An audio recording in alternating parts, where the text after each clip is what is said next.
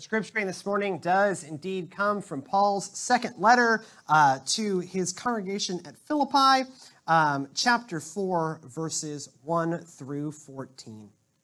Therefore, my brothers and sisters, whom I love and long for, my joy and crown, stand firm in the Lord in this way, my beloved. I urge Euodia and I urge Syntyche to be of the same mind in the Lord. Yes and I also ask you, my loyal companion, help these women, for they have struggled besides, beside me in the work of the gospel, together with Clement and the rest of my co workers who na- whose names are in the book of life. Rejoice in the Lord always. Again, I say, rejoice. Let your gentleness be known to anyone. The Lord is near. Do not worry about anything, but in everything, by prayer and supplication, with thanksgiving, let your request be made known to God. And the peace of God, which surpasses all understanding, will guard your hearts and your minds in Christ Jesus. Finally, beloved, whatever is true, whatever is honorable, whatever is just, whatever is pure, whatever is pleasing, whatever is commendable, if there is anything excellent, if there's any excellence, and if there is anything worthy of praise, think about these things. Keep on doing the things that you have learned and received and heard and seen in me, and the God of peace will be with you. I rejoice. The Lord, I rejoice in the Lord greatly that now at last you have revived your concern for me. Indeed, you were concerned for me, but had no opportunity to show it. Not that I am referring to being in need, for I have learned to be content with whatever I have. I know what it is to have little, and I know what it is to have plenty. In any and all circumstances, I learned the secret of being well fed and of going hungry, of having plenty and of being in need. I can do all things through him who strengthens me. In any case, it was kind of you to share in my distress. This is God's, excuse me, this is God's good word for us, God's beloved people. Thanks be to God. Amen. So, it's Summer of Rock. Therefore, my one rule about Summer of I don't actually only pick rock songs. This is the second year in a row we've got some country in there. Um, I, my one rule for Summer of Rock is that there must be a Beatles song. There has to be. You can't call something Summer of Rock and not have a work from the Beatles that is just, I made these rules up, but I stick to them, darn it. I have very few rules in my life, but that is one of them. So last year we did uh, Goodbye with a Little Help from My Friends. Uh, first year we kicked off with All You Need Is Love. And this year we are looking at Let It Be, which is one of my favorite Beatles songs. And what's, what's fascinating about this song is where it comes in the story of the Beatles. This song was written by Paul McCartney in 1968. It is credited to the Paul McCartney John Lennon partnership, but John Lennon later disavowed any involvement in this song. This is a Paul McCartney original. It comes from a dream he had where his mother, who was named Mary, appeared to him. Now, you see, Paul's mother, uh, Mary, died when Paul was 14, and so he hadn't seen her um, in a couple, in a decade or so when he wrote this song. But she appeared to him in a dream and told him, Let it be. It's going to be all right. Let it be.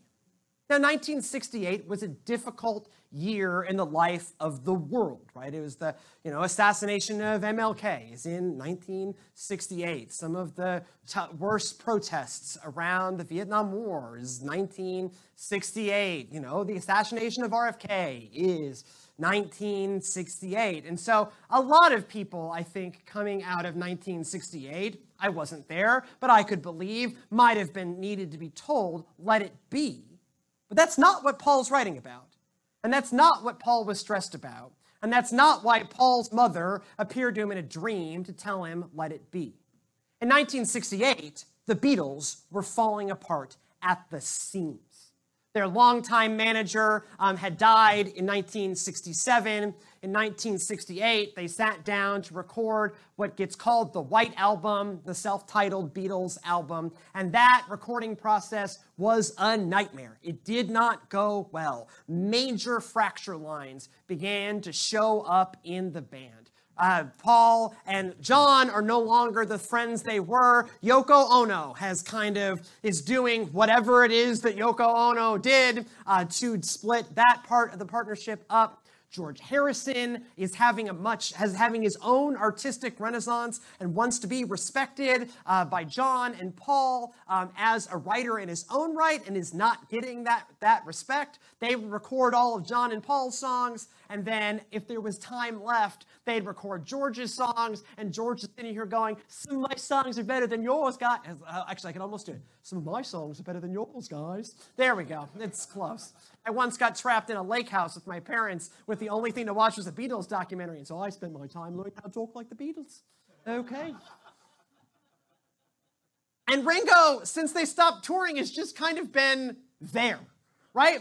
Ringo is perfectly fine drummer. But when you are just a recording artist and you can fill things in after the fact, you don't really need Ringo. And so Ringo has been bored since the Sgt. Pepper's album and is only getting more bored.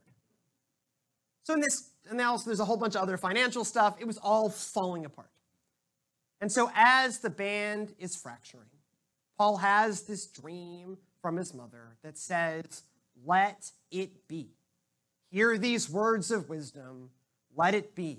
There's still a light that shines for me. Hear these words of wisdom, let it be. So you could think as you hear that, and probably what Paul heard. I need to let it be. We need to get back to being the Beatles. That's how we're going to stay the Beatles, is if we just can let it be. And so Paul gets this idea let's get back to what we were really good at. Let's make a new album. Let's make a new tour. Let's prepare new songs the way we used to record them as a band so that we can do live performances again. He rents, a, he gets a television film crew to film it, and he gets a television studio, and they start what was started out as titled the Get Back album, that they're going to get it back. They're going to get it back together. They're going to get it figured out. We're going to go back to how we used to play. We're going to let it be and get back to the good old days. And that eventually becomes the feature film Let It Be and the album Let It Be. It was the last studio album released by the Beatles and the last set of singles released by the Beatles. Because they tried to get it back and they thought that's what it meant to let it be. But Yoko Ono was still in the studio. John and Paul were no longer friends. George Harrison was still a frustrated artist, and Ringo was still there. In fact, during the recording of Let It Be, George Harrison quit the band for five days and would only come back if they promised never to perform live ever again. They did record the Abbey Road album, which technically came out before this one, if you want to get super technical on it. But this is uh, the last album they released as a band. When this process was over. John quit quietly, then Paul quit publicly. And I'm sorry, I love George and Ringo, but it's not the Beatles if it's just George and Ringo. And yes, lawsuits continued through 1974, but this certainly represents the beginning of the end for the Beatles. And so that advice from Paul's mother, Mary, to let it be might not have been let it be so that the Beatles can continue, but let it be because the Beatles have run its course and you need to be at peace with that. Certainly, if you look at where Let It Be sits in the entire artistic accomplishments of the Beatles, that's its real meaning. Let it be, this time has passed. Let it be, this prayer you have to save this band will go unanswered. And that's where it relates almost directly to Paul's letter to the Philippians.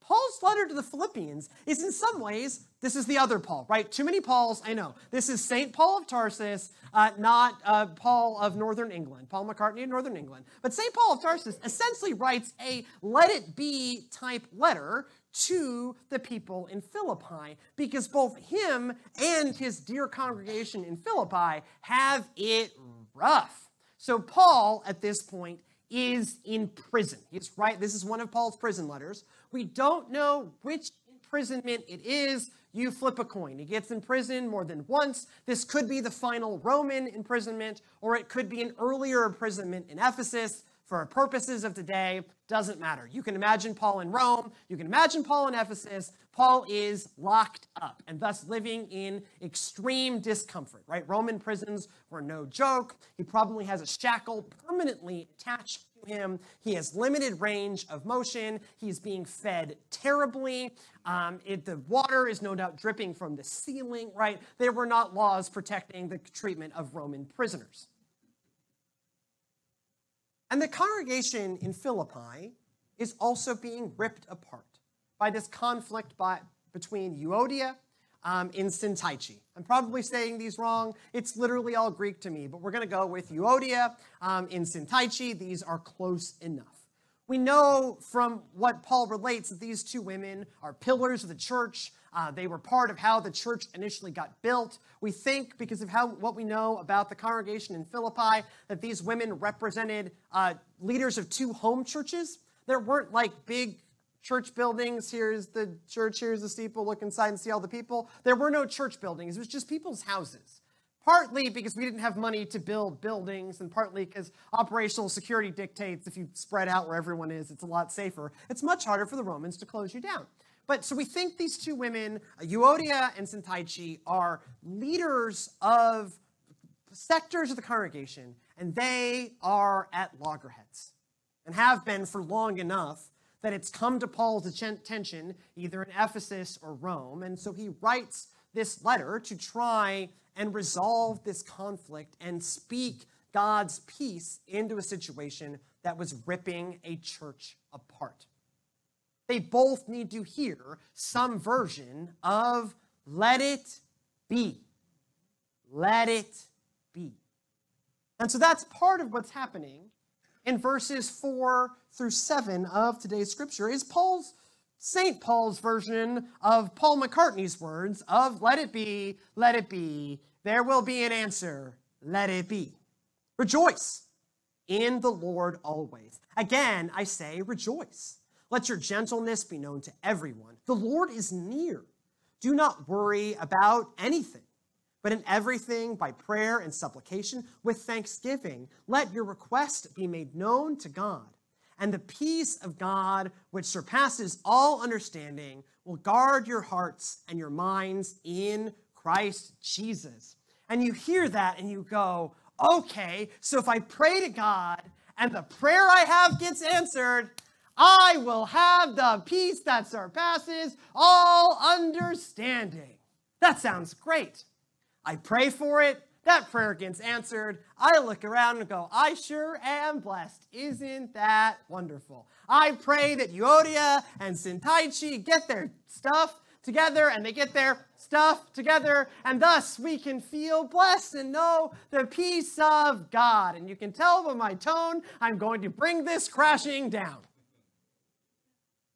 Because that is not what Paul is saying.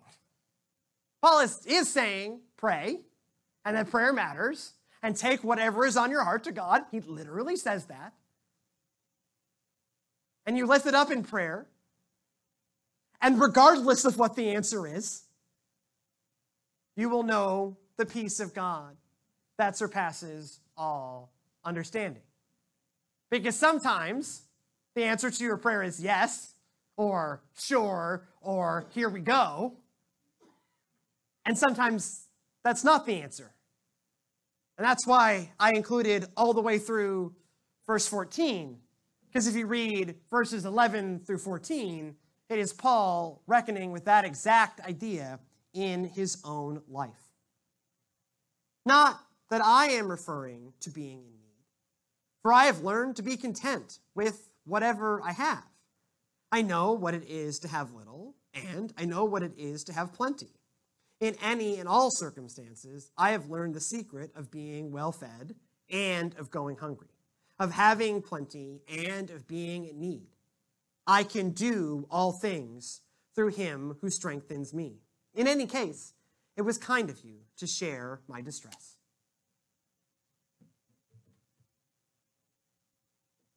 We love Philippians 4:13.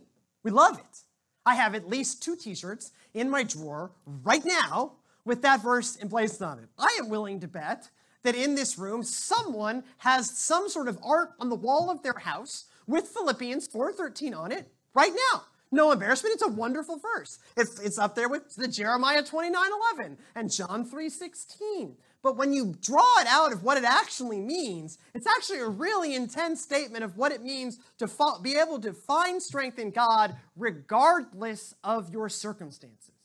Because Paul's not lying. He has known what it is to have plenty and what it is to have nothing. When he came to Christ, he was a very well to do guy. He was a Pharisee, educated at Pharisee University. On top of that, he was a Roman citizen, so he was untouchable in Jewish world. He was untouchable in Roman world, on track to be a real important guy. And instead, when Christ called him, he traveled all over the known world, ended up in shipwrecks, ended up getting like attacked by crowds, you know, getting locked up in prison multiple times, and eventually killed at the hands of the Romans. Dude knew plenty, dude knew little. And what it means to be able to do all things through Christ who strengthens you is to be able to let it be regardless of the circumstance, regardless of what's going on around you, that you can know that peace that surpasses all understanding. Whether the prayer you have lifted up gets answered or not. Because sometimes, yes, prayers get answered and things change, right? Sometimes that answer is yes, and the sickness goes away, or the building gets built, often in my prayer life. Or Euodia and Syntyche get their stuff together and they get back together, or you get released from prison, which certainly happens for Paul in Ephesus, but does not happen uh, to Paul in Rome. Paul leaves the Roman jail in a pine box. But sometimes they do get answered and the things change. And that's when we're really good at seeing the peace of God that surpasses all understanding. Man, God, I'm so glad that that thing worked out. Thank you, God. I feel blessed. I feel your peace in my heart because the thing I wanted to happen definitely just happened. But sometimes things don't change. The Odias and the Syntyches of the world don't get their stuff together. You don't get out of prison you die at the hands of the Romans. You meet a fire marshal who continually redefines the definition of space such that, I, yeah, just like the Romans, uh, you are run up another unreasonable government. I'm okay. Deeply traumatized, but I'm okay. The sickness doesn't go away, whatever it is doesn't change. And yet, the peace that surpasses all understanding is there for you then as well. You can see God then as well.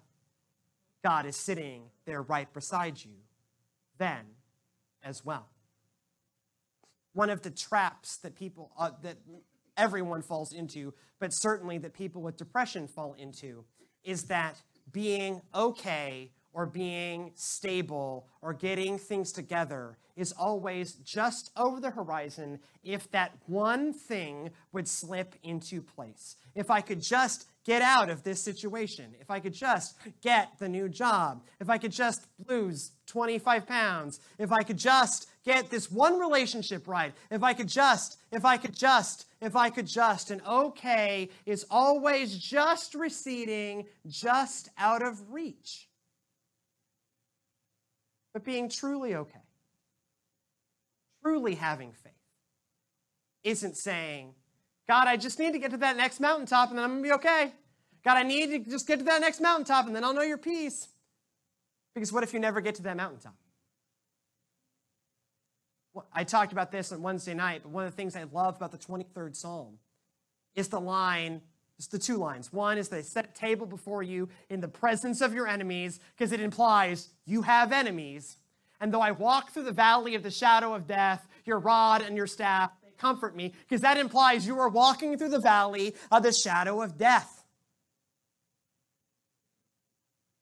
True faith is not just seeing God on the mountaintop, but it's knowing God's peace in the valley. Because sometimes the things don't change. And so, friends, in all things, may we let it. May we let it be when the band gets back together. And may we let it be when the band goes its separate ways. May we let it be when the prayers are answered and our lives change. And may we let it be when we find ourselves continually stuck in the valley, merely knowing that God walks alongside us with God's rod and God's staff and God's table set before us. And that is the peace that surpasses all understanding. In all of those places and any place, may we hear these words of wisdom. Let it be. Lift it all to God and know that God and God's peace is there with you no matter the outcome. When you have plenty and when you have little, you can do all things through Christ who strengthens you. Because the strength of Christ does not just exist on the mountaintop, it is there in the valley as well. The true journey of faith involves seeing that. Not just seeing God when things are most clear, but seeing God when things are the most murky. And in those places, knowing that you can indeed let it. Let us pray. Gracious, loving God, we give you thanks that on the mountaintops and in the valleys, with our friends and before our enemies, in the bright sunshine and in the valley of the shadow of death, that your rod and your staff, they comfort me, that our cup overflows, that a table is set for us by you, that you are there. May we find your peace in all places when the answer comes and when it does not when the thing we desire is right there in front of us, and when the thing that we desire never seems to come about. May we see you. May we know your peace that surpasses all understanding. May we lean on you and thus be able to say, Let it be. In Jesus' most holy name we pray. Amen.